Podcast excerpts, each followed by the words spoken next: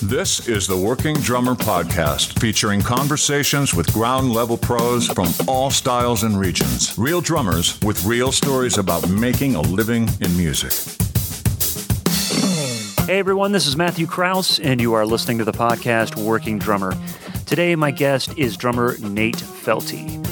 Originally from Syracuse, New York, Nate has been living and working in Nashville since 2012, and earned his master's in commercial music at Belmont University in 2014.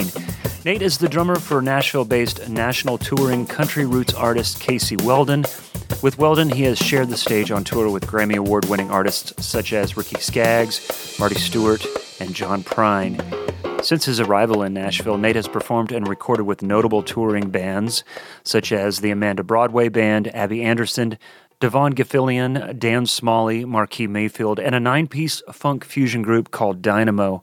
While with Dynamo, the band earned the award for Best Funk Fusion Band and Album of the Year for their 2015 release, Find Your Way, from the Nashville Industry Music Awards. When not on tour, Nate is the adjunct professor of drum set at Sewanee University of the South. Supporting what Zach and I do here at the podcast, you can become a Patreon member.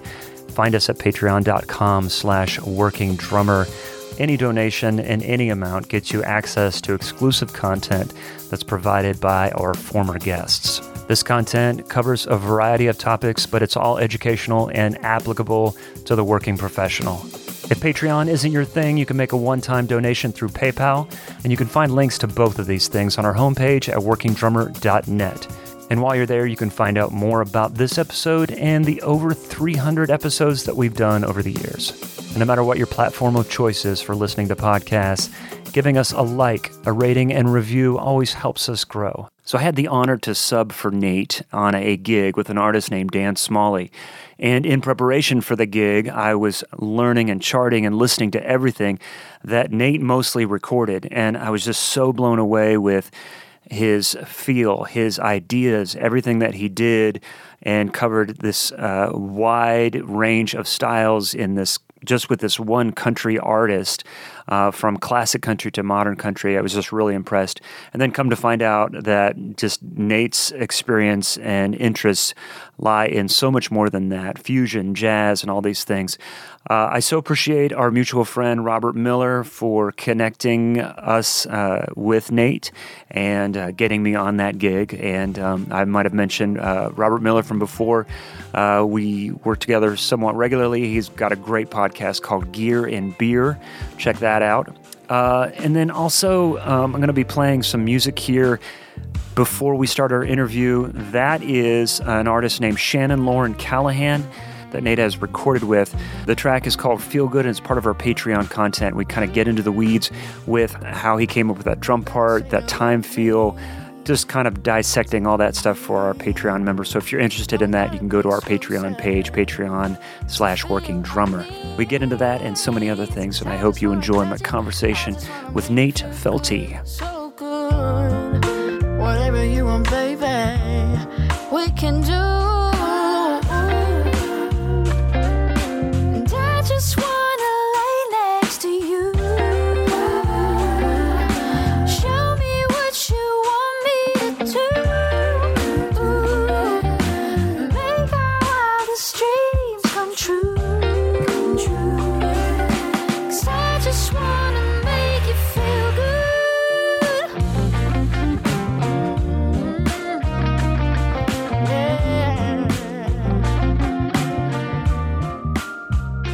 One thing I wanted to say was I've kind of like dug into your playing for a while now when I subbed with Dan Smalley and heard some of the things that you did, the treatment that you gave to that country music. Oh, yeah. That songwriter. Yeah. And then who's the other artist that you were working with that you sent to me? Shannon, yeah. Shannon Lauren Callahan. Yeah, I've been working with her for, wow, I guess it's been almost 4 years now. Crazy. Okay. Yeah. That's a different thing. Totally, and I listened to the other tracks as well. Oh, good. Yeah. Everything on there, it's all us. We recorded that whole record. That was one of the nice COVID gems. That was in her guitar player, Kurt's house up on the west side here, Bellevue. Okay. We got in there and it was a proper throw, it was a proper, like, use what you got resources kind of thing. We set up in his living room. We flipped his couches up. We positioned. Oh, yeah. Wow, cool. Oh, yeah. Draped comforters and all that all around. And that's fun. Tried our best to control the sound. And, yeah, brought the mics in, got everything dialed in, had, engineer buddy help come over, Max McKee, who's a dear friend of mine, fellow upstate New Yorker. Okay. Yeah, we just, it was a proper, like, just get everybody together and see how we can make this sound. And that's what it sounds like. Well, let me ask you about those two different types of sessions. Mm-hmm.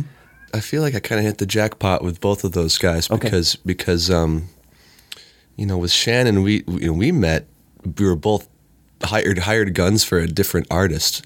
And I met her as a piano player, and she sang great background vocals, and I was like, man, like, we hit it off. We talked about some of our favorite records that we've been digging on, and when it came time to create music with her, she, she didn't really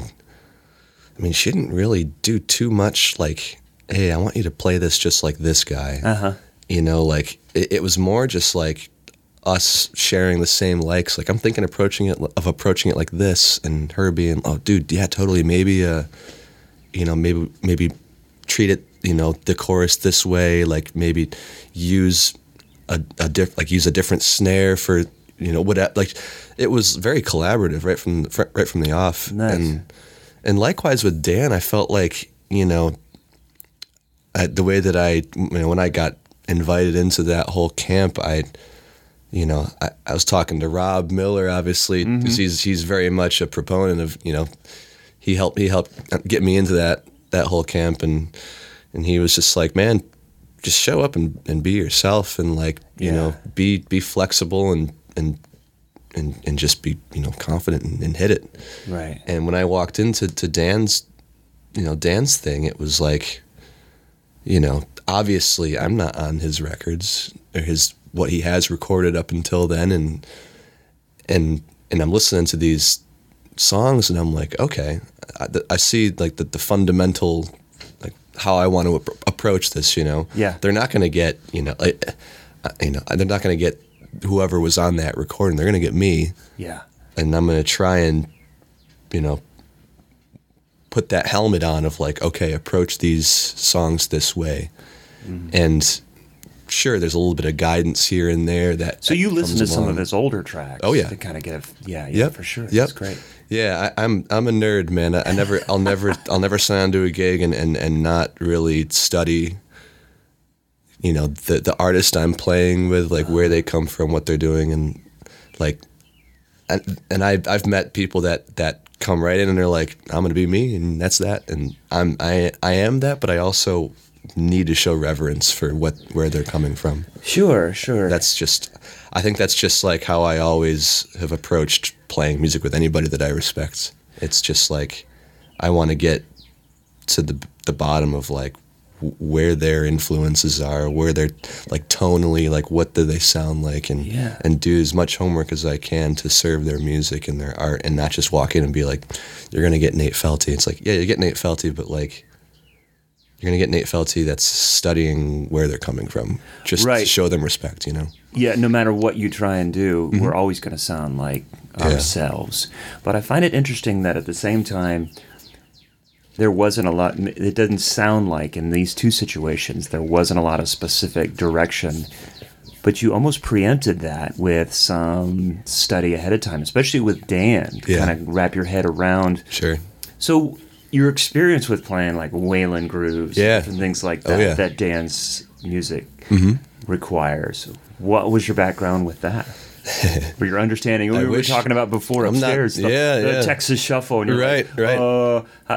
What's my approach to something like the Texas Shuffle based on my jazz experience? Sure. I mean, I'll be honest. I'll hold my hand up. I didn't know anything about Richie Albright until only a couple of years ago. And it's not because I chose not to study. It was more just like we were saying earlier, like, I didn't grow up listening to Waylon or to Hag or to I didn't really, like, I I knew of the music, but never really like sat down, you know, with, I'm going to sound dated here, sat down with my like Walkman or CD player and be like, you know, as like a 10-year-old kid and be like, okay, what is this? You know, and I didn't do that. And I feel slightly guilty sometimes when I'm in those environments and I'm like, right, like, of course I belong here. I've studied it and I, you know. Yeah, yeah. But it is kind of fun.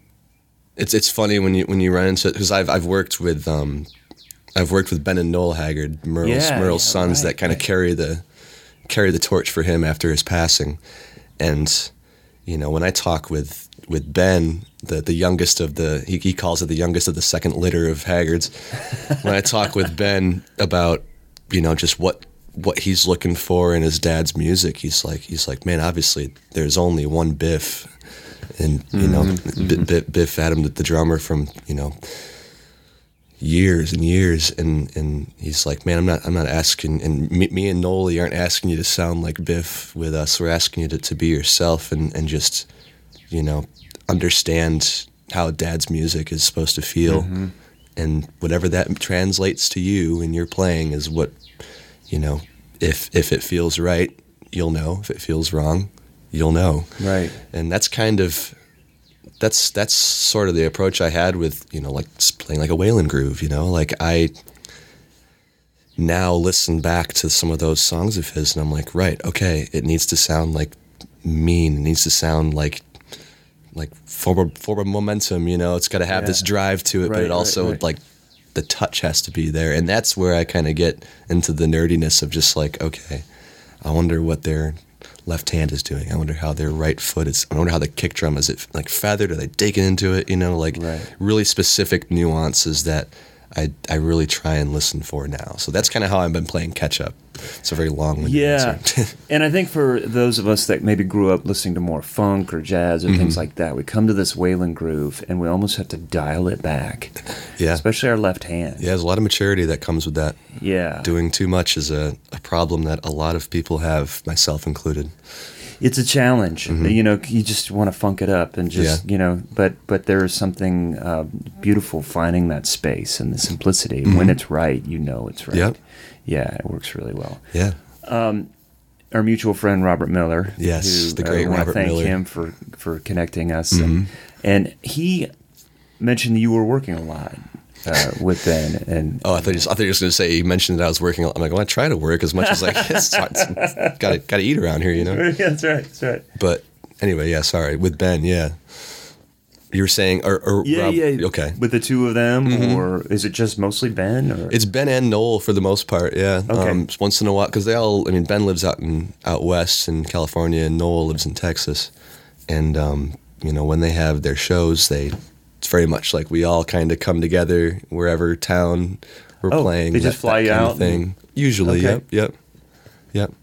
And I'd been with him, one of my dear friends, we shared a studio space together. His name's Toby Caldwell.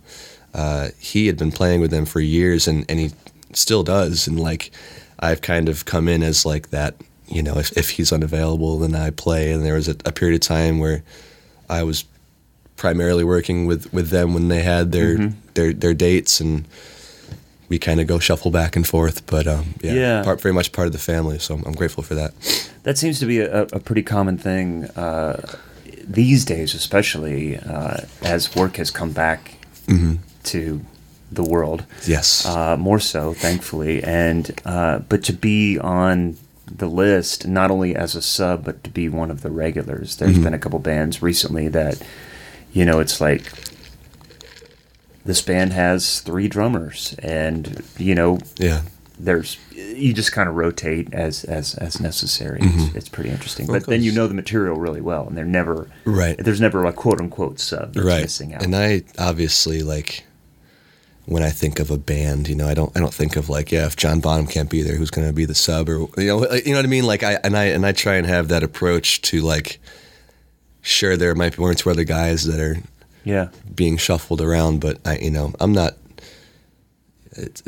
want everybody that I work with to know that I'm like fully committed to their art and their project, you know? Yeah. Grateful to be, I'm one of those dudes, I think of myself as like a a musical chameleon. I try to be, at least. Yeah. Where obviously we were talking earlier, I kind of grew up very much listening to jazz, and my grandfather had records blasting every time I was over there, things like that, you know. And so I'd have a couple different, you know, trio, quartet groups that I play with here around town whenever we're not all on the road with whomever we're touring with at the time. Mm-hmm. And like I try and be very much that guy, and like not one of, you know, two or three or four people that are coming in. Well, what first hit you when you were younger? You say it was your grandfather like a big influence? Very much so. Yeah, both my grandparents. They were. My grandmother, she was, I guess, the first one to notice the whole, like, this toddler has rhythm. He's banging on these, you know. But I'm probably just 3 years old, screwing around in a bunch of kitchenware, you know. I don't know. I don't remember. Yeah. But dude, that was like 15 years ago. I do not remember. just a boy. Yeah, no. But I kind of grew up very much in the jazz realm. Not by choice, like it was just kind of like that was always playing. When I was at my grandfather's, I didn't really think, like, you know, I wasn't listening to these records intently as a 6-year-old being like, wow, Ed Thigpen's brushwork is fantastic with Oscar Peter. Like, I was not thinking about that, you know. But as I grew older meaning like, you know, grade school, and you know, I was, oh boy, probably 7 or 8 when my dad used to take me to his friend's house I was kind of just extra there. He would go hang out with his friend Mike, and Mike had a studio that, you know, fully furnished music studio, and kind of unleashed me to go in there and mess around. And I apparently sat down at the drums and played, and that was kind of the start of it, where it was like, oh wow, you can play drums, go figure that out, you know. So I had very much a young age, like had some schooling. Okay. Kind of grew up with it. And private lessons? Yeah, some private lessons. And then I was grateful for a pretty strong liberal arts public school I went to in Syracuse. Okay. West Genesee High School, school district rather. But right in Syracuse there. And I from age 8, 9, was around drums, and started, I had a great teacher named Nick Barata, who worked with Warner Brothers, and another teacher named Mike Stacknick, who both taught me drum notation. Uh-huh. And, you know, I was writing my own beats and transcribing, you know, just super nerdy. Like, you know, most kids that are 10 or 11 are probably like out, you know, playing tag, getting lost in the woods. I'm listening to Zeppelin, trying to transcribe whatever the hell John Bonham's doing. It's just stupid things like that, you know, but I, from a young age, was kind of always around the scholastic side of music. Mm-hmm. And, as I developed by playing, I was primarily around jazz. So I was like, well, I'll listen to jazz. And then, of course, I think every teenage boy goes through a classic rock phase of some sort. But I fell in love with Led Zeppelin, and it's been that way ever since. Yeah, and for sure. He's, I would say, like, if not jazz, then certainly like Led Zeppelin. That, I mean, God, that's got to be my biggest influence, just as a drummer, listen to John Bonham's playing. I hear that influence and that experience in coming out in your playing, no matter what you're doing. The stuff that I've heard that you play, from the most traditional country to, you know, funk and fusion. Yep. I hear that in your playing, and it's like strong. I guess it's just like, I don't know. I've had some conversation. One of my mentor I went to school in a state school in New York called Oswego, which is just north of Syracuse, right on Lake Ontario. Okay, it's sounds beautiful. It's for about 2.5 months. It's beautiful. Okay, and then it's about 0 degrees from late October until May. So time in the practice room is totally fine. Yeah, great time to be. Yeah, but I had an amazing mentor there who's still, you know, 9 years out, a personal friend of mine. His name's Eric Schmitz. And Eric is somebody who used to always tell me all through my undergrad there, he's like, I'm not going to, you know, show you what, like, I'm not going to tell you what I think you should do, but I'm going to tell you, follow your, like, North Star, you know, like, mm-hmm. if you really want to do jazz, then I can show you a very good couple of routes to go to pursue that career. If you want to do more than jazz, I can show you some, you know, like he was such a great like roadmap, you know, he would show me these different avenues to go down to study or to further my studies. And when I got out of school there, and before I graduated, he's like, man, I have some friends that live in Nashville, and this is about 10 years ago now. This is 2010, 11. We were starting to talk about that. He said, I have some friends in Nashville that are raving about, you know, just the wide range of musical styles that are starting to happen there. Okay. Both in recording and live performance. And it's just something you could look into, and I'm happy to help you out. And, you know, through his guidance, I was responsible and applied for graduate school and all that, and discovered Belmont University through him. Right. And he helped walk me through that whole process. Like, but he, you know, all this to say, he was a very much central figure in me deciding to move here, because he was showing me, hey, there's these different things happening here. There's a killing, like, pop country scene. There's a killing, like, there's a heavy jazz scene coming out of here. There's also, like, a gospel thing that I know nothing about. He was being very candid, you know. And just hearing him talk about all this, it was like, you know, as a 20-year-old that's not really looking too deeply anywhere, I was like, wow, that's pretty cool. Like, what were you thinking about? Other places? Were you thinking I was thinking about just the hubs that we think of in the US, you know, like your New Yorks or LA or Chicago, Miami, like that was like kind of I was like, okay, I'll reach out to these places and see what happens. And and Belmont, just Nashville, not even so much Belmont, just Nashville itself, when I first visited, I was just like, okay, there's a lot to be had here. How to get into it, I have no idea, but I want to see what this is all about. Yeah. And it was all him really helping show me the way. But all that to say, long-winded answer, like, follow your North Star. Like, I was like, man, I don't want to give up jazz for how much that I grew up with it, but I also, like, I want to expand. I want to get into the, you know, more of the country side of things, like classic and modern country. You know, there's some real gems in classic country that, like, records that I had not been hip to until I moved here, and now I'm like, man, these are heavy. And then there's, like, the pop scene, like, how to, you know, working with tracks or running Ableton or something, you know, things like that I'm, you know, I had no idea what the hell that was all about. It's been really fascinating. And you're talking about 2010, having this conversation about, look, there's a jazz scene that's coming out of Nashville. When I was here in 2000, like I said before, there really wasn't much of one. Yeah.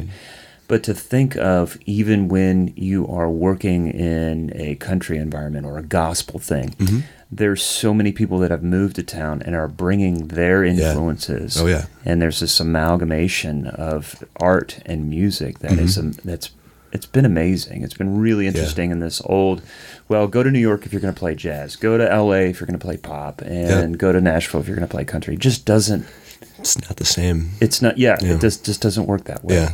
Now it's like, now with technology, you can almost live anywhere in some respects, you know, when it comes to recording. But even at that, I don't think I'd have half the work if I didn't have the relationships that I have with the songwriters, the producers, the engineers. That's the thing that, you know, living remotely or working remotely, like, I want to live remotely. I would love to live remotely, but I would love to work closely. Yeah, with, I don't know what that means, with people that I it's, man, like, I go back and forth on this, because I grew up in the sticks, and, you know, a house back in the woods, and, like, I love that space with nature, and I, you know, I kind of was always appreciating that. And, like, man, like, when I go see a show here, like, I can go catch some personal heroes of mine that are playing at, like, these little restaurants, you know? Yeah. Guys that are on some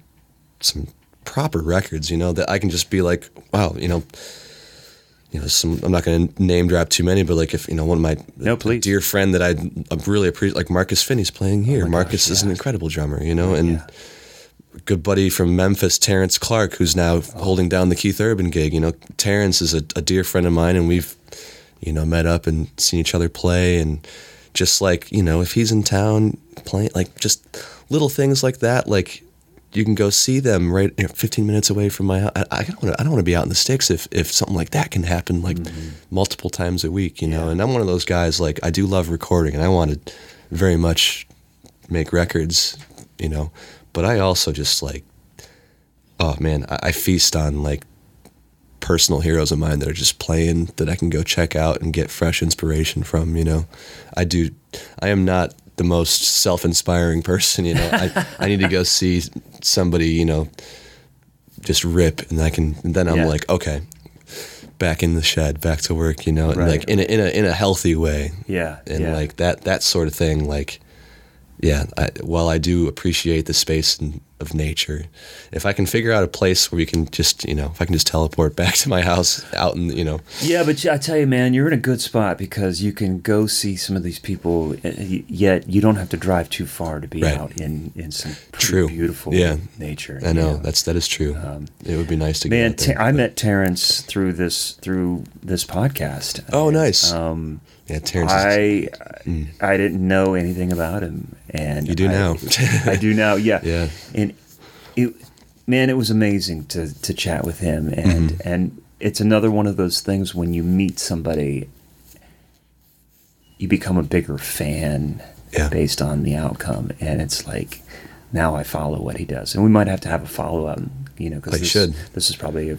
You know, we spoke maybe 4 years ago, and a lot has changed with him. A lot has certainly changed. But man, what an amazing human being! Yep, and obviously great player too. Yep.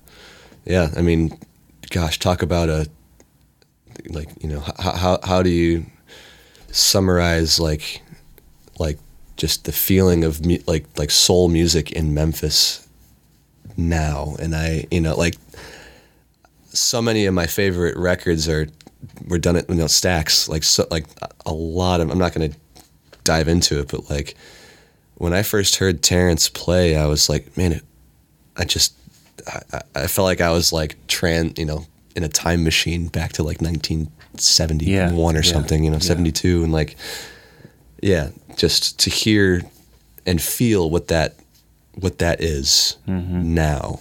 Mm-hmm. And there's a preservation that I really respect, you know. Yeah, I love that. And there's also like a modern approach to things. But like someone like Terrence is a resource that I, you know, I'm not ever afraid to reach out and ask if I, you know, hey man, like what do you think about this? Or anyway. Well, what are some things that you're doing now? Like what is? I know I ask this sometimes. Like, what's a typical week for you? But very few people have a straight answer to that because it just doesn't really exist. Yeah, it's. I mean, I like to always be in and around the community more than anything. So there's a couple weekly things that I do. Okay. That are kind of just, you know, there's no. I guess I'll go through a couple of them, but I play at a place called Wilburn Street Tavern on Tuesdays. I was just there last night. That's probably why I was late this morning. But I play there with a trio called Greasy Neil. That trio is led by my good buddy Micah Hulsher, who is playing keyboards with Margo Price right now. Oh, cool. He's done that for years, but we met on one of those like jam cruises, those like week-long festival cruises. Fantastic experience. And my dear friend Alec Newnham is playing bass with that trio. Alec and I, man, he's as drummers, you know, we have like bass players that we just feel really confident working with, you know. Right. And man, Alec is one of those dudes where I never have to feel stressed or nervous or anything. Like, it's just we both hold each other accountable in the most honest, productive way. And through Alec, I've gotten a lot of opportunities to work with several different people. So me, Micah, and Alec have that trio on Tuesdays. But another group that I play with Alec in is called Golden Hour. Not named after the Casey Musgraves song. But Golden Hour is a group that has my buddy Andrew Golden, who I'm not going to say he runs the, like, he leads the charge in a lot of ways, mm-hmm. but it's a very collaborative group. But Andrew Golden plays trumpet and synths, okay. keyboard synths. And then my buddy Ryan Connors plays mellotron and Rhodes, nice. Usually with that group. And all of us go way back, but that's the two constants that I have. I also play percussion. An earlier Tuesday gig with a group called The Pitch Meeting. Yeah, I wanted to ask about that. That Miller was telling me about that, mm-hmm. and I hadn't heard of it before, but the concept sounds amazing. Describe what that is. Yeah, man, I'll try my very best, and just I'll hold my hand up for if Eric Fortaleza is listening to this. Please give me grace in describing what this is. Eric is the bass player, director of the whole operation. Him and the slide guitar player, Mike Gannon. Okay. It's a concept that they started.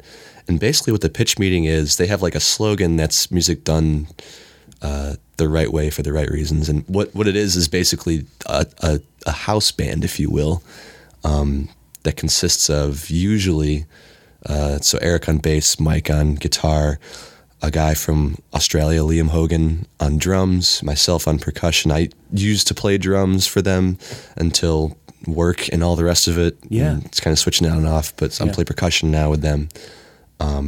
Tabitha Meeks plays piano and also sings. McKenna Hartland is a great vocalist. She also sings with the group. And then David Crutcher plays organ.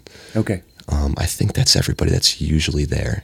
Mm-hmm. There's a guy named Mick Hambley that sometimes plays acoustic guitar as well. Okay. But yeah, that's like more or less the group. I think I got everybody. Oh, there's also a horn section now. It's pretty new this year. Yeah. So 3-piece horn section. Yeah. But so the group started as like a rhythm section more than anything a couple years ago.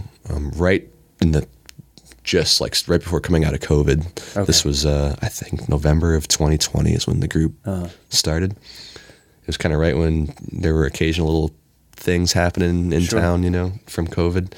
And I didn't meet the guys and play with the guys until 2021.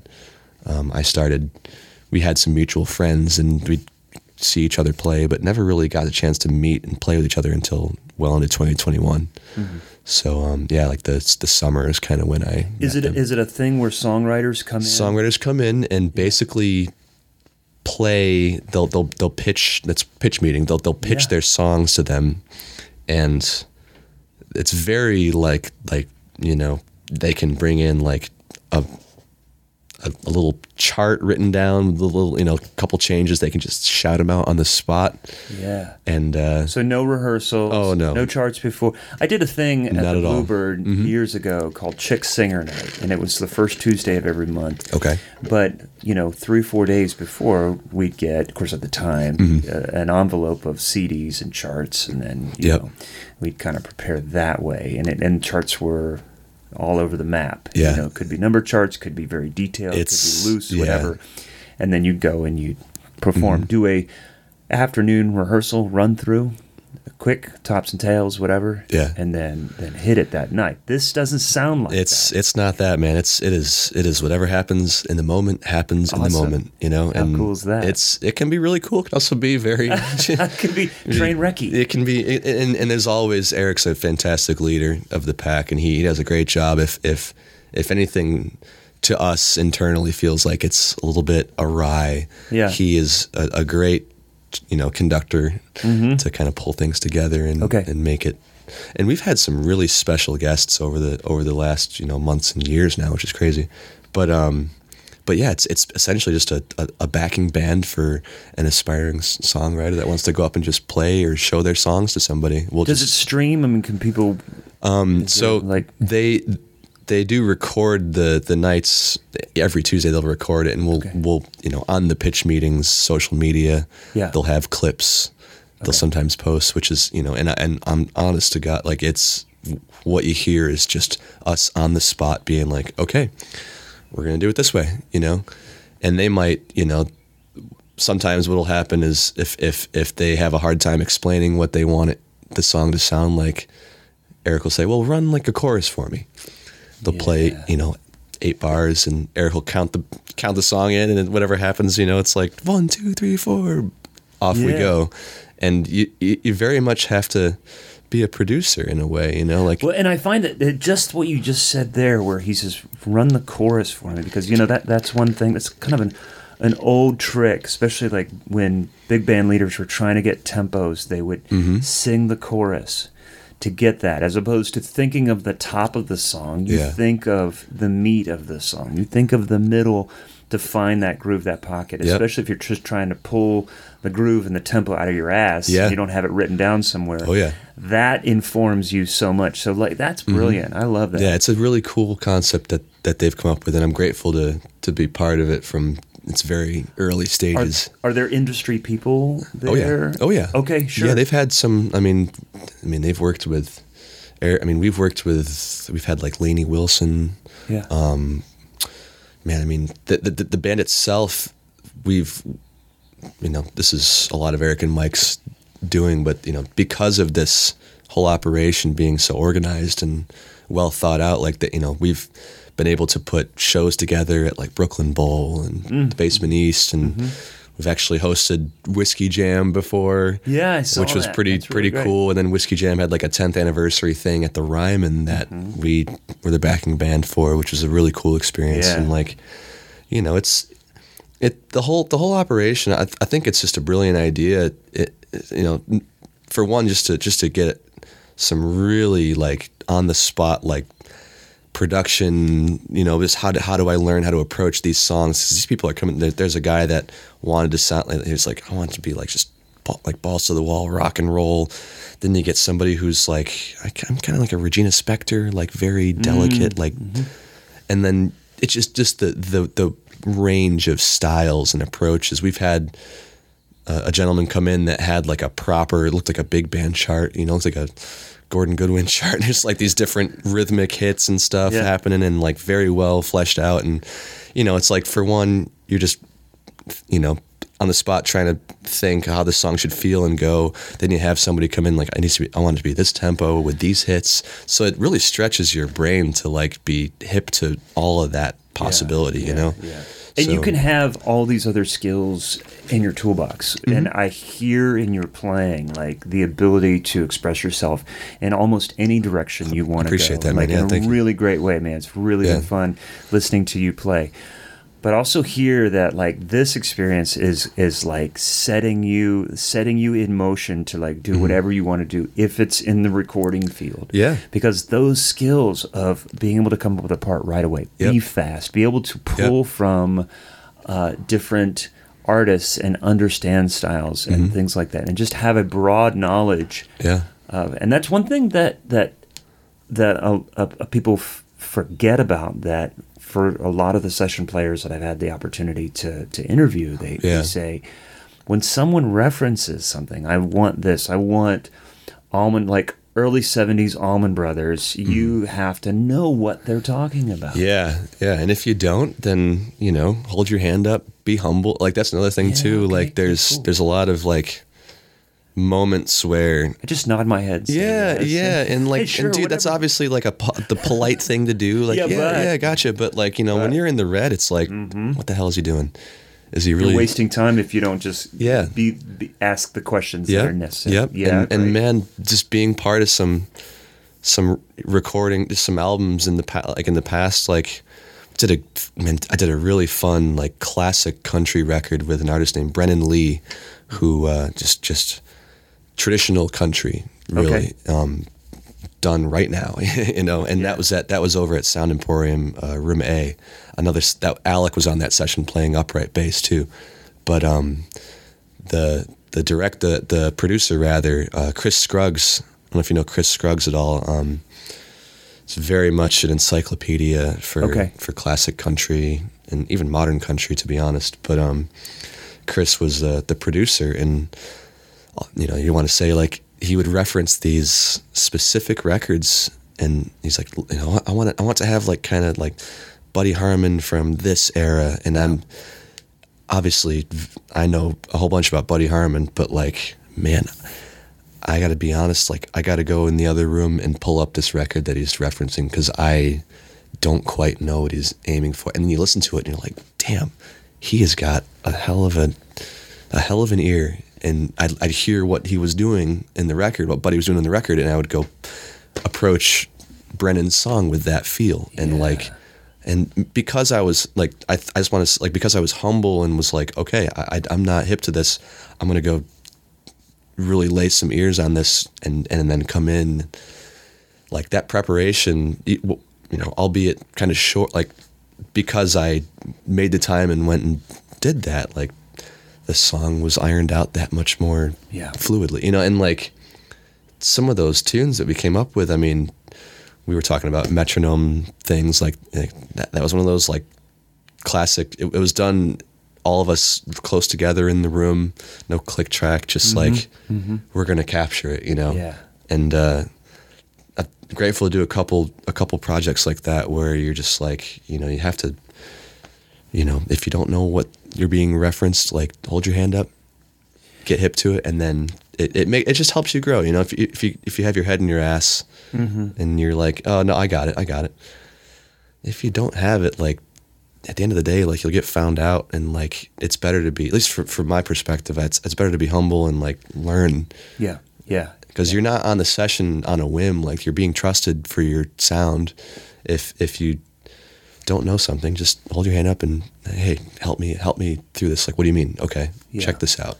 And then you're off to the races, you know? I feel like if there's anything that anyone could take away from what you're saying is that at the beginning of this interview, they're going to hear some of your playing and they're going to be like, oh shit, this guy can play. And then we're going to get to this point in the conversation and you're going to say, you know what, someone's going to reference something and I'm not going to know what it is. Yeah. And I'm going to go find out. Yeah. So our listeners are going to be like, man, Nate can play. Well, there's more to it than that, you know? And it's like, in addition, and I'm guessing it's a combination. Yeah. You had friends growing up, parents that recognized your talent, but also you knew that work needed to be put in to nurture that, and you're predisposed to commitment and hard work. And I've heard some other things, interviews you've done, and where you were like, I will work on this until it's right. Oh, yeah. I'm obsessive about it. Yeah, I'm a stickler for a lot of that stuff, you know. Yeah. And I was, when I first moved here, I met some guys that were in a, you know, we all shared a lot of the same interests in music and musicians and things like that. I mentioned one of the guys before, Ryan Connors, who plays the Rhodes and Mellotron for the Golden Hour band I mentioned that plays on Fridays. But Ryan and I met almost at the same time when we first moved here in 2012. And he's a brilliant MD. He's the musical director for Yola right now. Yeah. Megan Coleman says hello. Oh, Megan, what's up, sweetheart? Yeah. Oh, yeah. That's a whole. I could rave about Megan in a whole different episode. But yeah. So he is now MD for Yola. But when we first met, we were, you know, just kind of trying to navigate our way through grad school and just kind of share our interests. And we had met a couple other musicians that we wanted to just collaborate and work with. And all this to say, this group called Dynamo came out of it. Right. And that was an experience, like, talk about, like, what we used to do. Sort of similar to the pitch meeting, we would have residencies at we played at Acme downtown a couple times a month. And we'd have different you know, musicians, like guest vocalists or horn play, like different people that would come in, and we'd arrange their music for our group. And just like, you know, were you in grad school at the time? Yeah. When this group was Oh yeah. Yep. Yeah. It was, you know, this was starting to be a time where school was sort of getting in the way. Yeah. It's like, man, like it's a good transition. Is cool. Well, I want to ask about Dynamo, but sure. But I want to just pause for a second and ask, why graduate school? Why not just jump into music? I remember making that decision as, you know, 21, 22. Like, I remember right as I was finishing up undergrad, I was like, man, I'm not going to stay in upstate New York. I'm going to go into the deep end here. Well, I do love where I'm from and who I've worked with up there. Like, the inspirational side of things, like when I first visited Nashville, I was like, there are some musicians here that like they're speaking a language that I don't know, that I'm fascinated by. And just the wide range of things and happening, as well as just inspirational from performance. But as opposed to like just moving here. Yeah, just moving here. Like I wanted to just, you know, I just wanted to get right into it. But I also was apprehensive because I was broke and 21 years old. I'm like, dude, I can't just like come here with no bread. Like I won't be able to sustain myself here. Yeah. And grad school was kind of the professional sounding reason to move here. I was like, okay, move. I got into this program, like fantastic. Like I'll live off some loan money from the college until I figure out what the heck I'm doing. Yeah. And I'm grateful. Yeah, that all ended up working out in a way where I could. Your degree is in commercial music performance. Yep. Yeah. Yep. Yeah. Performance emphasis, but yeah. Okay. And you know, I kind of always had an interest in like the pedagogical side of things, like being a teacher. Sure. Not full time. Like I don't want to be a full time teacher. I love playing and touring too much to be doing that. Maybe that'll change when I get older. But yeah. So grad school was more or less like a means to connect with a whole bunch of different people. And that was kind of like my reason for, okay, I want to move here just to, you know, be in a new community and be inspired. But like having that to sort of help facilitate the move. Right. It really, you know, so I'm not the most outgoing person and being in a program like that, just because you can play and you're introduced to all these different groups, like you're going to meet people. Right. Quickly. Even if you're awkward, like, you know, you're going to meet people and they're going to respect you for you. Uh-huh. And while that could happen just moving here, obviously, I just didn't know, you know, I didn't know what I was even walking into. Sure. That seemed like that was the gateway. That was kind of the introduction to the city and to the community for you. Yeah, I had that through the music store when I moved here. Mm-hmm. That was a way for me to learn about the community, to introduce myself and to be introduced to the broader community was through Forks Drum Closet for a couple years. Other people do it through school. Yep. Other people do it through maybe a band that they move here with. Mm-hmm. So there's like so many different ways to get into the scene for those of us that are socially awkward. I'm in that camp for sure. Yep. Yeah. So, you know, getting into school and getting right to it and meeting people like Ryan and my buddy. Like-minded people too. Yeah, a lot of like-minded people, and like, you know, when you use school as sort of not for me, it, like I wasn't hanging my hat on school. It was more trying to use it as a platform to branch out and meet people, you know, because surely in the community at school, someone's gonna say, "Hey, you should check out this gig over here," like such and such is playing, and that's how. I mean, that's. The band Dynamo started from that. It was just this eagerness to get out and meet people and work with people to inspire you, you know?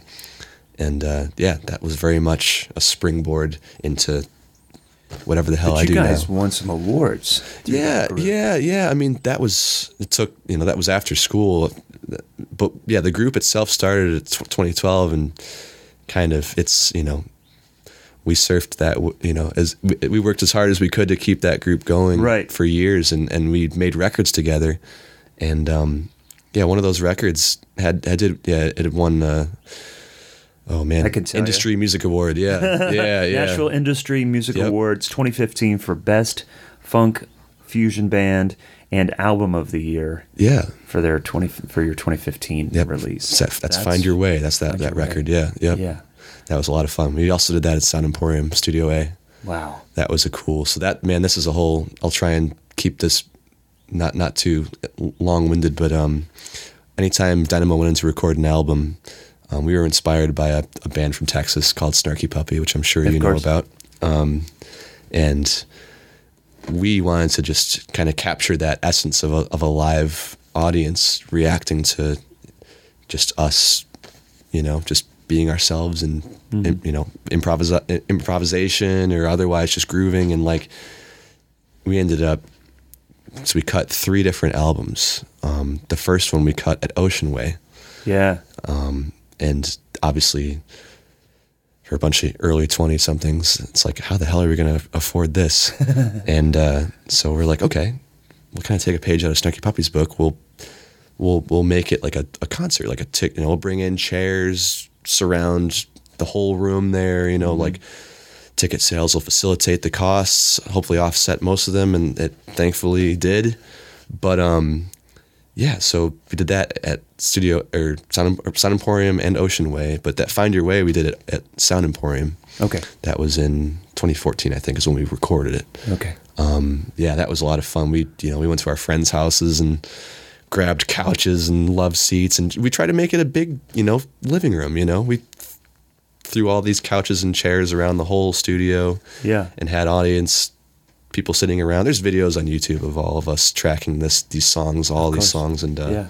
It's just funny to see.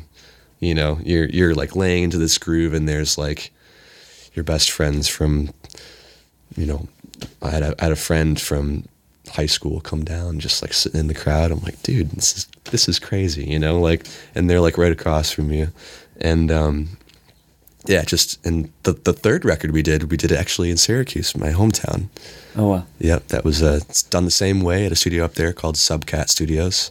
So are you guys, are you putting it on like a live performance? Yep. Just one down? Yep, and we, you know, obviously it's not just one try and you're done. We made sure we'd give ourselves a couple tries. Okay, okay. You know, so what we ended up doing, you know, studio audience. Yeah, studio audience. So yep. You're going to experience maybe this song 2 or 3 times. Yep, yep. And, well, it was like not so much that because we'd have different people come in for different, you know, so we record at like noon, you know, we'd run the whole album down. And then we'd have another crew come in at 4, run the album down. Brilliant. And, brilliant. Yeah, and we ended up, you know, at the end of the session, we'd all sit with our headphones or monitors and just be like, you know, on our own time, like, okay, everybody got to have a band vote, you know, which take is our favorite take here? What are we going to do? And we choose, it was awesome, you know, and it's very much like, I don't like to, I try my best not to be, I'm only competitive with myself, but like,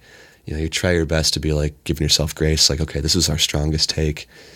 Maybe I felt better about the drum take in this, but we got to think bigger picture here. Collectively. Yep. And that was a decent-sized band. I mean, there were, oh boy, our first record had a string section. Yeah, there were 20 didgeridoos? Yeah, something like that. 21 members, I think, in the first section. Okay.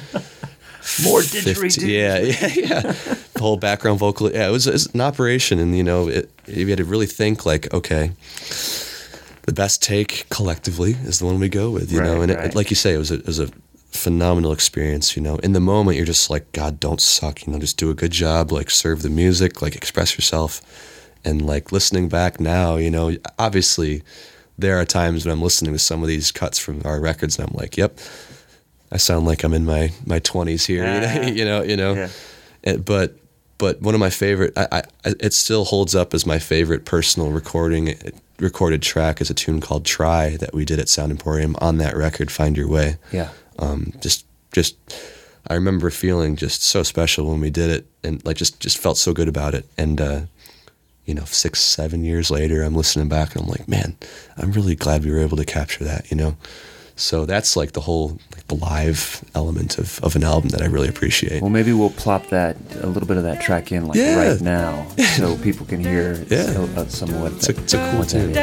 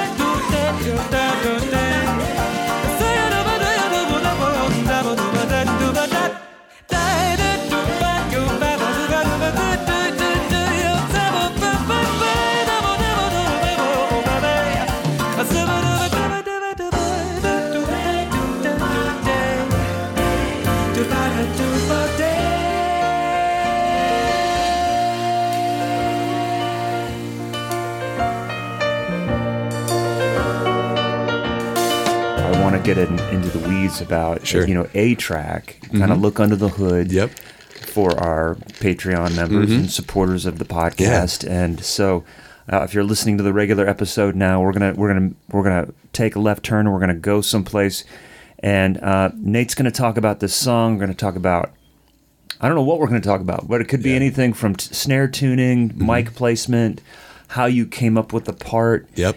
And we'll get into this. This little segment is gonna be exclusive for our Patreon members.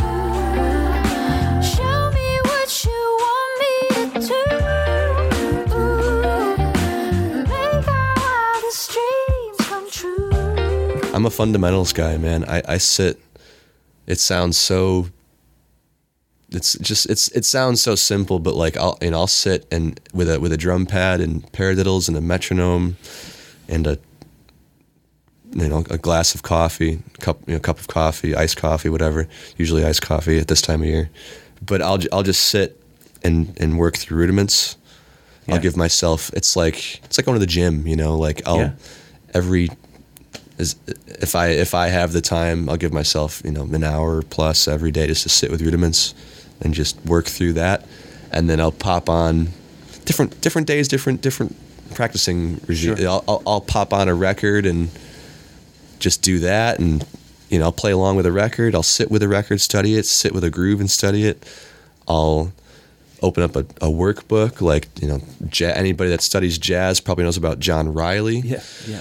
It's never a bad idea to pop open pages. Those books. Yeah. Oh yeah, man. Yeah, right, and like putting, that stuff through, like Dave Garibaldi, the drummer for Tower of Power, another one of my heroes I've not yet to mention. He's got, his book Future Sounds is a book I used to always sit with. And so funny. Both those books, those are on my regular rotation. Yeah. Riley and Yep. Stuff like that, man. I've gone through those books multiple times, but like, there's always different ways to practice, and I try and think of different ways I can practice those particular things, Sure. And some of the ways, like just for anybody that that wants to expand, like I played through the book. What gives? I'm like but did you play through the book trying this on the hi? Like can you open and close your hi hat on 2 and 4 instead of just closing it? Like can you splash it on 2 and 4? Can you play like? I worked with Chester Thompson at Belmont for 2 years. Great mentor at Belmont. And obviously his work speaks for itself with what he's done with Zappa, Wayne Short, like, some of the Phil Collins, Genesis stuff, like his whole, we got a lot of jazz fusion nerd moments together, but something that he hit me to, he was like, man, I like to make, time to get my, obviously I'm right-handed, but like maybe I want to switch and play swing time on my left hand and move my right over there just to get that side of my body hip to what this side's doing so I don't get stuck in a certain way of doing things. And again, everybody's to each their own. Like some people are like, dude, why would you'll never play a straight ahead gig left-handed. But for me, it was like, right, but I wanted like get this hand, get that flexibility to be able to do that and feel what that feels like left and right handed or like left and right foot even. You've got more room in the CPU so that when you're called to do something outside your quote unquote comfort zone, it's still, you can reach. Yeah, just little things like that to like expand the brain a little bit, So I would, go through Future Sounds and be like, okay, obviously awesome, filled with so much information, and like I'd play through it and I'm like I got through it, okay, but can you play through it where you're opening and closing the hi-hat on different partials of the 16th note, like make it the book almost turned into like a Mike Clark, Herbie Hancock, like funk fusion, like I'm name dropping, but like just some of my favorite funk fusion players, like Dave Garibaldi obviously, but Mike Clark is another guy who worked with the Headhunters with Herbie for several years in the 70s, And his whole thing, like he showed me, man, he's like obviously linear funk drumming like Dave, but like I also like to incorporate opening and closing the hi-hat a whole bunch in different areas. And it's interesting you talk about linear, and just because I'm always curious to know how people are spending their practice time. Just there's a linear groove that I learned probably 30 years ago, but I still... I still have to go back to it and find new ways to approach it, new ways of voicing it. Yep. And also kind of gauge kind of where I'm at, mm-hmm. kind of how I'm feeling and stuff yep. like that. And it's once I feel like that's kind of in place, I can do other things. You know, I can go with an emphasis on the basics. Mm-hmm. You know, respecting that new, like at this point, how important it is just to play very simple but with clarity. Yep. You know, yep. And it's interesting you talk about Garibaldi. We have not had him on yet, but mm-hmm. I had a chance to talk with Michael Bland a couple weeks ago. Yeah. And he's like, Garibaldi is a huge influence. Yeah, he was one of Prince's favorite drummers, and so we've talked about, for anyone that hasn't heard that episode, we've talked about having Michael co-host with me and having David on.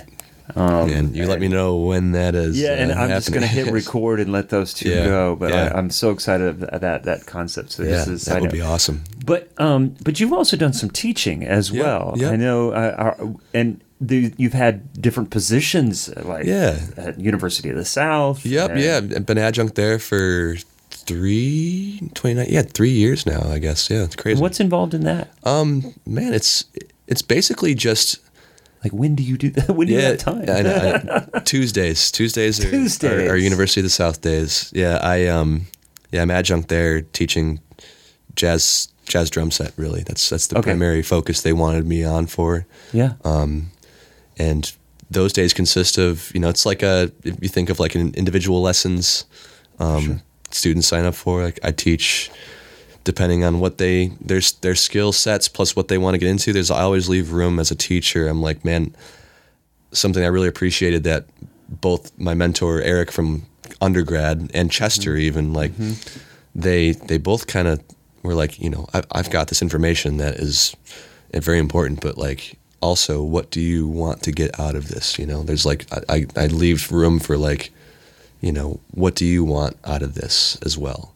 Because I'll give you what I know you should really study. Yeah. But if you like say you want to learn more about fusion drumming or you want to get more into straight ahead, like I want to always leave some room for what the individual wants as well, you know? So those lessons are very, very hands-on, which I've taught, like I was like in grad school, I would co-lead ensembles occasionally if the professor was away. Mm-hmm. Assistantship, I think, is what I forget the term for it. It's been years.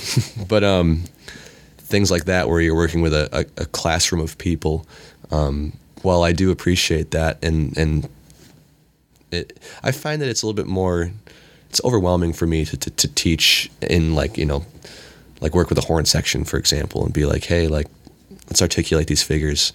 I get in my own head a little bit. I'm like, man, like, yes, I've played with horns for 20 years, but like I didn't study the saxophone. Yes, I know that this needs to be phrased differently or worked out, but like the technical side of that, like I'd rather focus more on just drums. So getting the opportunity to teach just one-on-one drum set students. But you've been in positions where you've had to organize an ensemble. Mm-hmm. But you think about in our past, like any of us that have spent time in a band situation, concert band in high school, college, or big band, or whatever it is, or middle school, you've got one person in the front that is trying to, maybe has experience, maybe trumpet is their instrument. Yeah. Now, if they have their degree in teaching, right. As I did in undergrad, mm-hmm. we had to learn woodwinds and brass and strings and everything. So they have, you know, a semester of drums. Yeah. So they can say, hey, you know, they can identify the bass drum. Right. But, you know, they have to instill confidence that they're in charge. They know what they're doing. Yeah. So you kind of have to be like, well, how do I use my musical sensibility as a quote-unquote drummer, but I understand enough about music that I can, you know, find the words to get the saxophone across, player to do this. And I can confidently say I've done that to the best of my ability. But like, you know, like you had meant, like I doing like at University of the South at Sewanee down there, like I'm doing exactly what I know the most about, chiefly like okay, jazz drum set, and I love, and I'm a hands-on teacher, to the point where I feel like people are almost off put by my energy teaching sometimes. I come across as a very soft spoken, calming influence. But if I'm teaching and working with somebody who's really got something cool going on and they're trying to learn something, I turn into I grew up with sports. I turn into a proper coach. I'm like, hey, right hand, do this. Not grab them, but grab their stick, right hand, focus on this. I want you to watch that ride cymbal. I want you to do that pattern. Let everything else be autopilot. I want you to work on this.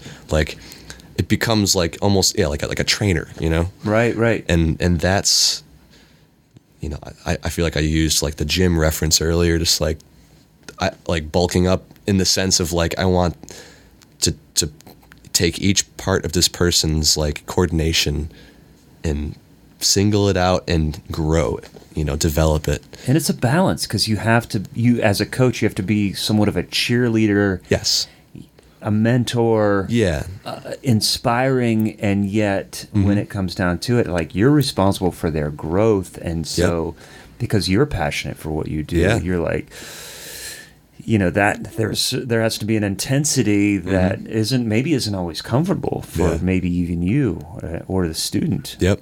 And it's, there's also that end of the semester jury performance is how have your students been doing? Yeah. You're with your colleagues and it's hey, little Jimmy's really not swinging too hard. What's going on this whole semester? And I'm, that's not happened, but it's just that thought is always in the back of my head. It's obviously I want my students to grow as.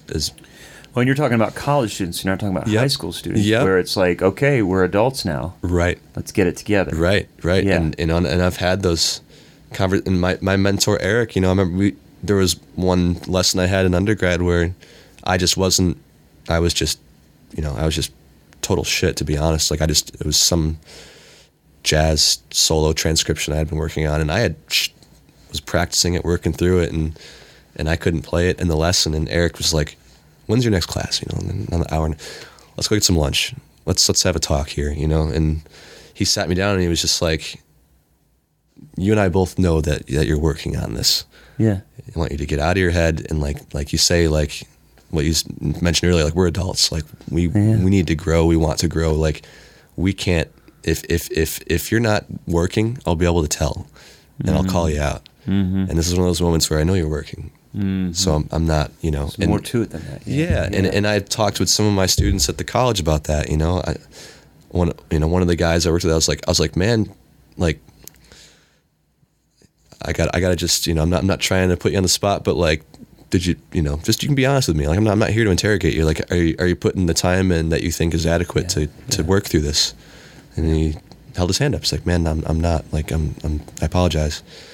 And I was man, don't. Don't think of it you have to apologize to me. I'm here to help you grow, and yes, at the end of the day, I do have to grade you, but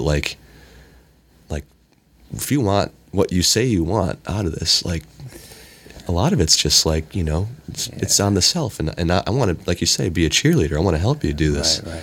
And if you're not working at it, then what are we, I think that's the toughest thing about teaching is that a lot of us come to it. That man, when I discovered drums, I was so inspired, and this is all I wanted, and I worked really hard at it, and then you find yourself teaching, and people don't have the same passion that you have. And I'm why not?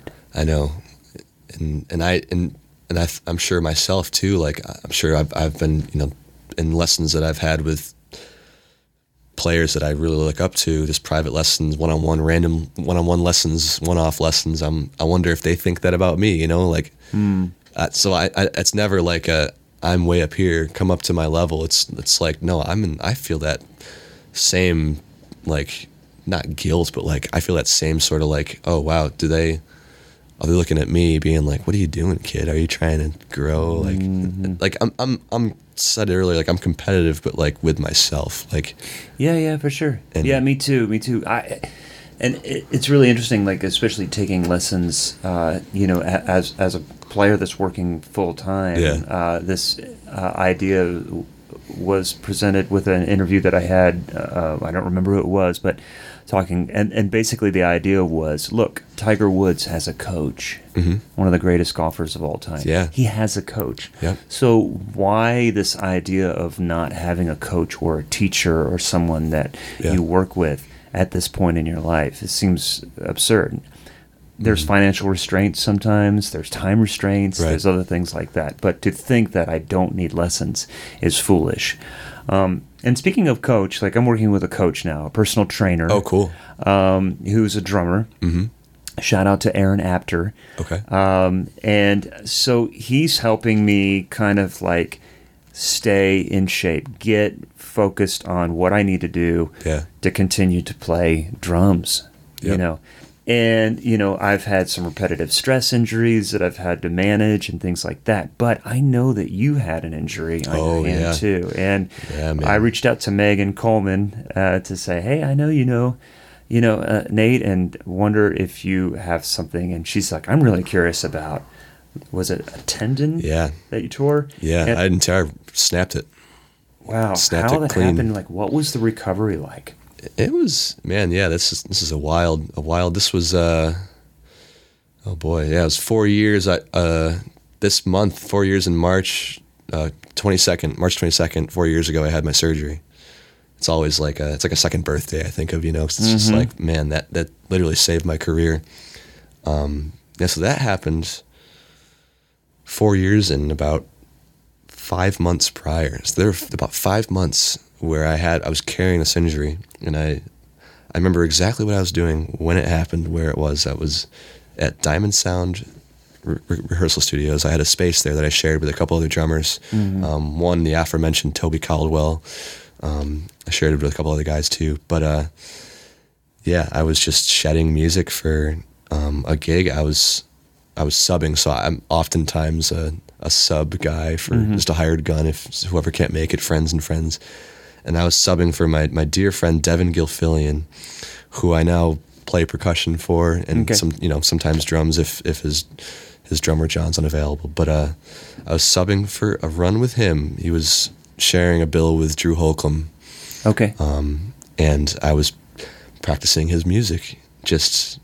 And it's not like, I'm not like going balls to the wall, like hitting as hard as I can. I'm just shedding, you know, just groove-based stuff. And just freak accident. I went up, did a fill, crashed a cymbal with my left hand, and I felt a pop right underneath my pinky. The base of my wrist, between the base of my wrist and my base of my pinky. Mm-hmm. That whole tendon, I felt a pop. And I was like... Did you know what happened? No. Burn, instant, like, all the way up the side of my arm to about my elbow. Uh-huh. So I just got up. I was like, oh, shit. Like, I wonder if it's tendonitis, because I had some friends that had dealt with tendonitis for years prior. And, you know, they always just advocate, man, stretch. Like, you're a drummer. You shed, like, several hours a day usually if you're not on the road. You know, like, just stretch. Like, that's all I can say. Like, take care of yourself. So I was like, man, I think I have tendonitis. Like, oh, crap. Like, how does this even heal? Does it heal? Will it not heal? And, like, I'm freaking out, you know, and I put my sticks down. I got up, and I just went back to my house, and Devin's run was like 2 days later, and I'm just free. I'm like, dude, I can't even shed the music. I need to learn. Yeah. And, you know, so I go on this run with him, I like to say that I held my emotions in check. I don't think they had any idea what I was going like. I they knew that I was suffering from what I thought was tendonitis, but like I was like, fellas, like, you know, I'm giving you my best. You know that no matter what, I'm giving you my best. Did you tell them, hey, I think something happened, but yeah. I was very candid. I was like, man, I was, you know, shedding the music, and I felt this burn in my hand, and I don't know, but like. I'm just letting you know that I'll, you know, I'll do the necessary. I'm going to ice it. I in the van going from state to state, I had ice on it and just stretching and all this to say, it was there's no reason I had to do any of that because it was a snap tendon that needed to be repaired. But I didn't know at the time. So I'd finished that run, and it was, you know, shows went great. Like, I played, and like, I got to be honest, man, like, I grew up with sports, and like, I played with a broken foot before, and I'm just one of those like dipshits that like adrenaline just kind of like carries you through. Sure. Like, you don't worry about it until the job is done, kind of thing. Uh-huh. And I remember during some of those songs, like going for a crash, I would feel like zing, a burn right up the whole forearm, you know, and you know, the whole thing, and it's swollen all around the base of my wrist. And I know, like, I don't know what it is, but I know it's something, you know. And I thought it was tendonitis because that's everybody around me was like, oh yeah, dude, tendonitis is killer. You know, like your hand can swell up, like you'll find that your mobility. Yeah. And then I'm like, everybody's an armchair medic. Yeah. And you know, obviously they're trying to be supportive, and like the run went fine, that the whole thing went fine, and I continued to play. I'm out of college, like 27. You know, I'm just like, I need to work, you know. I'm not the kind of guy that can just afford to take. I know, because people are like, months off. You need to rest. I'm like, this is my gig. Yeah, man. It's like workers' comp. Like, what the hell is that? We're freelance musicians, you know. Like, we're taking work, you know, and like, yeah. And I work a friend of mine that I need to mention, Casey Weldon. I've been with her band for almost 7 years now. She's on John Prine's label, Oh Boy Records, and cool. Another band I share with Alec, you know, that helped me get that opportunity. And she was somebody who I, you know, had a lot of touring with at the time as well. And I was like, listen, Kels, like, I don't know what this is, but I'm going to try and push through it as best I can. And for months, you know, this injury happened in October of 2017.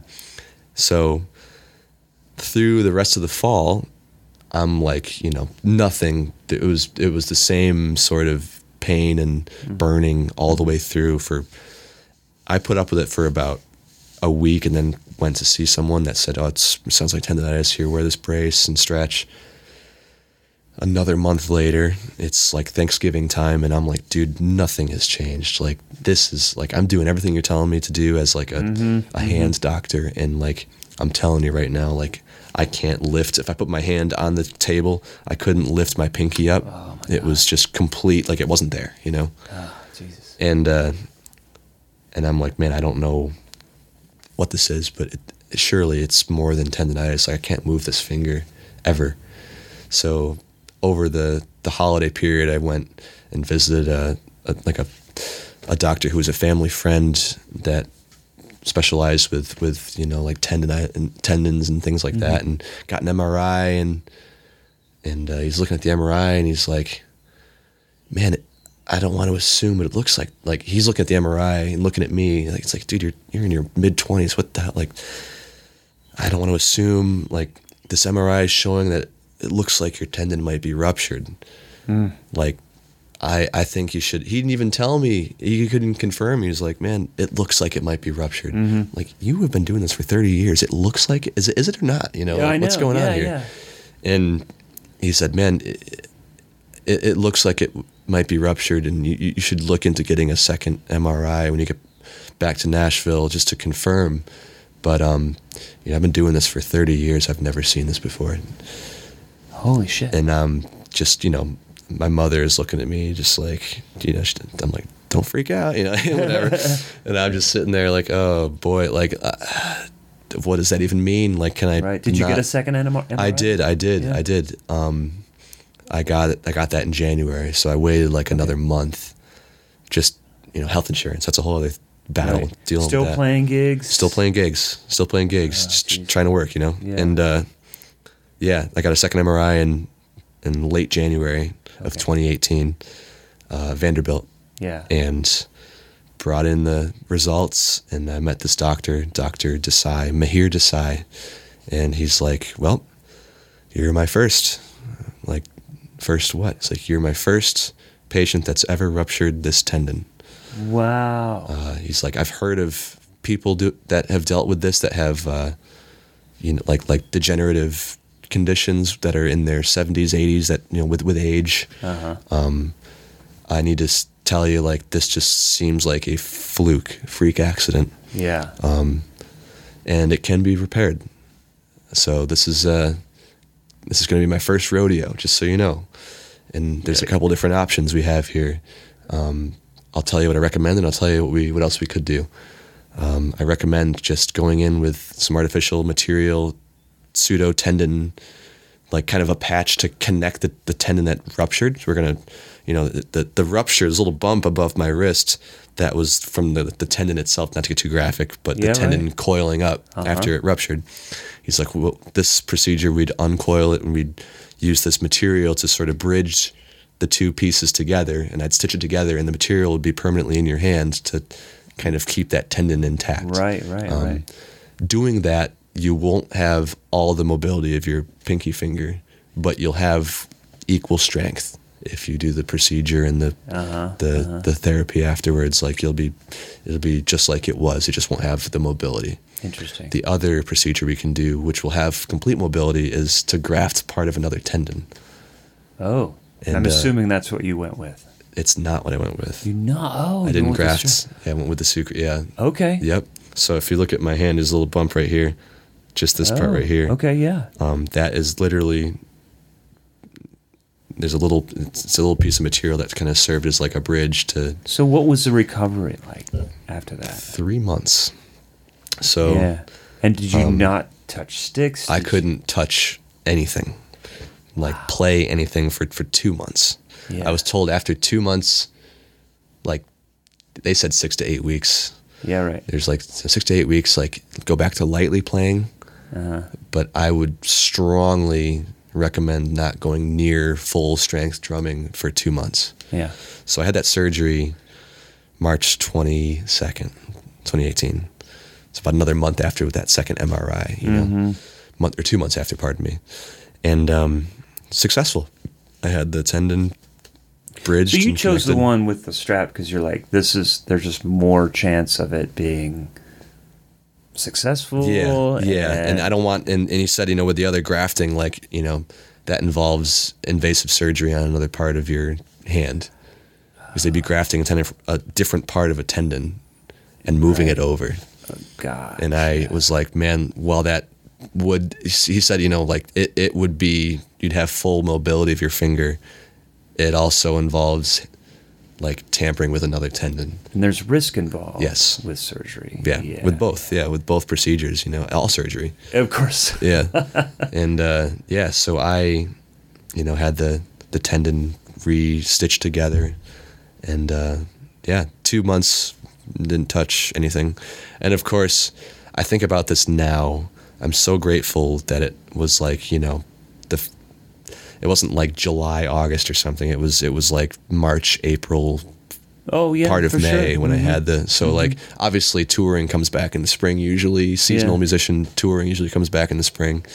So I did, you know, no touring, just, you know, kind of held on to my hat for a little while, you know. Right. And grateful obviously to have like, you know, had some friends and support from people just like, yeah, we're here for you, man. Let me know what, you know, whatever. Oh, that's great. A lot of very grateful to have a family of people that I, you know, I hope they know that is reciprocal, you know, if ever they ever. Of course, you know. But yeah, so getting into that third month of recovery, you start picking up the stick and practice pad. Yep, and you almost, and I sort of had to relearn, you know, I couldn't immediately bend my finger or anything. I had to like sort of teach my hand again, you know, like. Well, we talk about an appreciation of the basics. Yeah.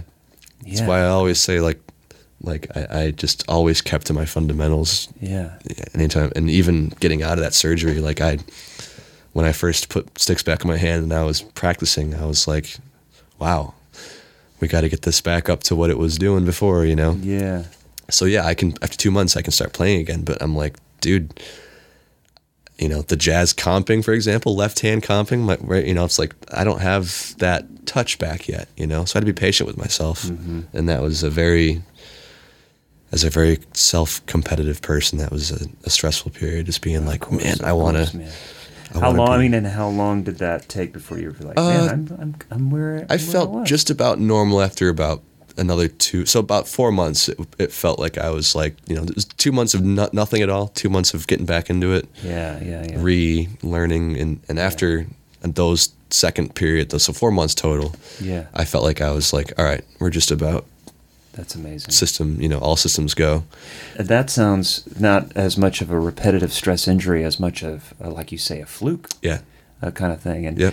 And I think for those of us that are dealing with like long-term repetitive stress injuries, mm-hmm. the recovery is sometimes takes as long as what has caused that injury. So yeah. if this is after 5 years of, mm-hmm. you know, beating the shit out of yeah. something in your body, yep. it's going to probably take 5 years to, and then you have other effects that are yeah. fighting against that right. as well. So, right. well, man, it's inspiring to hear that. It's like, you know, thank God for modern medicine. Yes, yeah, I know. No kidding, man. I think about like, you know, that was that doctor's first procedure, and to have done it flawlessly, you know. Yeah. Well, and my coach. Aaron, a car struck him while he was out running. Oh my God! And it was the injuries to his left shoulder was so bad. So you'll never play drums again. Oh. And he's got, you know, a part metal and strap and cadaver bone mm-hmm. holding that shoulder back. But in 8 months, he was up and running again. Yeah. And he's like, no, I'm going to do this. Right. And so. To have somebody deal with such a traumatic injury, work with me that less traumatic type injuries, it is like that. This is who I need on my team. Yeah, you know, because he's experienced something really traumatic. You've experienced something traumatic. It's like it can be done. Yeah, you know. Yeah, gosh. And I was never like, obviously that doubt can creep in when you're in the thick of a hard meeting where you're hearing. Medical professionals say this has never happened before. You're just like, oh God, shut up and tell me you can do it. You yeah. know, like, but you haven't met me. Yeah, yeah. I you know, I like to think of, you know, I'm one of those people. I feel like I'll always try. Like I will willingly walk into a fire because I want to get to the other side. You know, yeah, like, man. I'm just kind of that. I'm with you. I like a, you know, dealing with. A setback to me is just like, all right, work through it. It's a growth opportunity. Yeah, yeah, work through it, you know. Yeah, and get to the other side. Yeah, for sure. And I have, you know, countless people that I know that they use setbacks and they'll tangent and do something else and to reach their own, you know. But I bet that's what makes you not only a great player but a great teacher too. You know, you understand those setbacks and how to teach your students to like use those to their advantage. Yeah, you want to serve as a, you know, a reference point of like, okay, this is difficult, but we can work through this. Right, you know. Right, but right. Anyway. Well, one last thing, man. Yeah. What's your summer looking like? What's coming up with you? Man, a whole bunch of random stuff, honestly. No particular order, just some hired gun stuff, man. I play with. I mentioned Casey Weldon. Yeah. She's been with her for almost 7 years now, and she's got, I wish I could say this. I can't say it yet. She's got a new record coming out, that we cut out in LA that, a special person, produced it for her with nice. Her.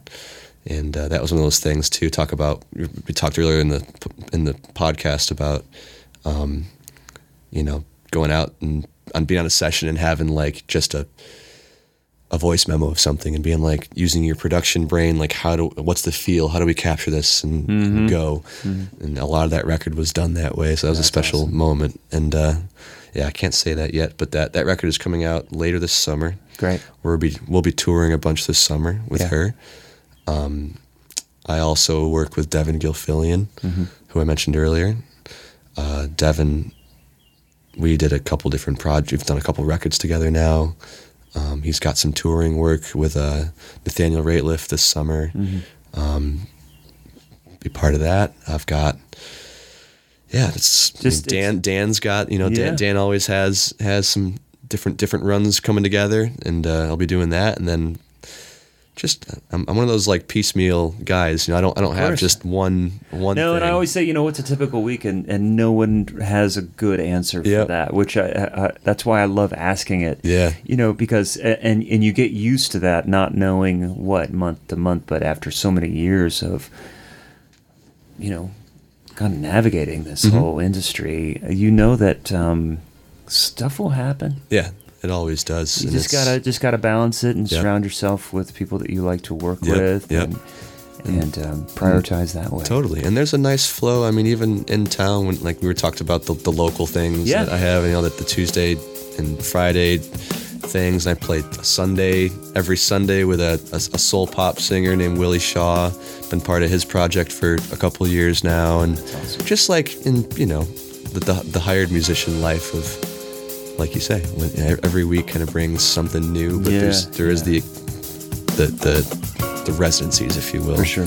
And then the touring world. I'm always, you know, counting flight miles at the end of the year, like, okay, can I go somewhere that, you know? But man. So yeah, that's more or less a long-winded answer to what I got going on this summer. That's good, man. That's good. Well, man, it's been really fun to kind of like get to know you more, listen to what you've been doing. Thanks to Robert Miller for connecting us. Big ups to Rob. Yeah. You've been on the radar of several people, and it was fun to discover. Like, oh wait, Zach knows you. Mm-hmm. You know, and Megan too. Megan's a sweetheart. Megan Coleman. Yeah. But thanks for doing this. I really appreciate it. Of course. Thanks again, man. I appreciate you having me. Yeah. This is a wonderful thing. Yeah. Thanks, Nate. Thanks, dude. So there you go, my conversation with Nate Felty. Add him to my list of young musicians that inspire me. He's such a great player, and it's exciting to think that he's part of the Nashville community that continues to add to this creative community and grow its diversity. So real excited to see what the future holds for Nate. Stay tuned next week for Zach Albetta's interview with Corey Fonville of Butcher Brown, also on the new project Super Blue by Kurt Elling and Charlie Hunter. But for now, everyone, thanks so much for listening. Keep in touch and hope to see you around. Bye-bye.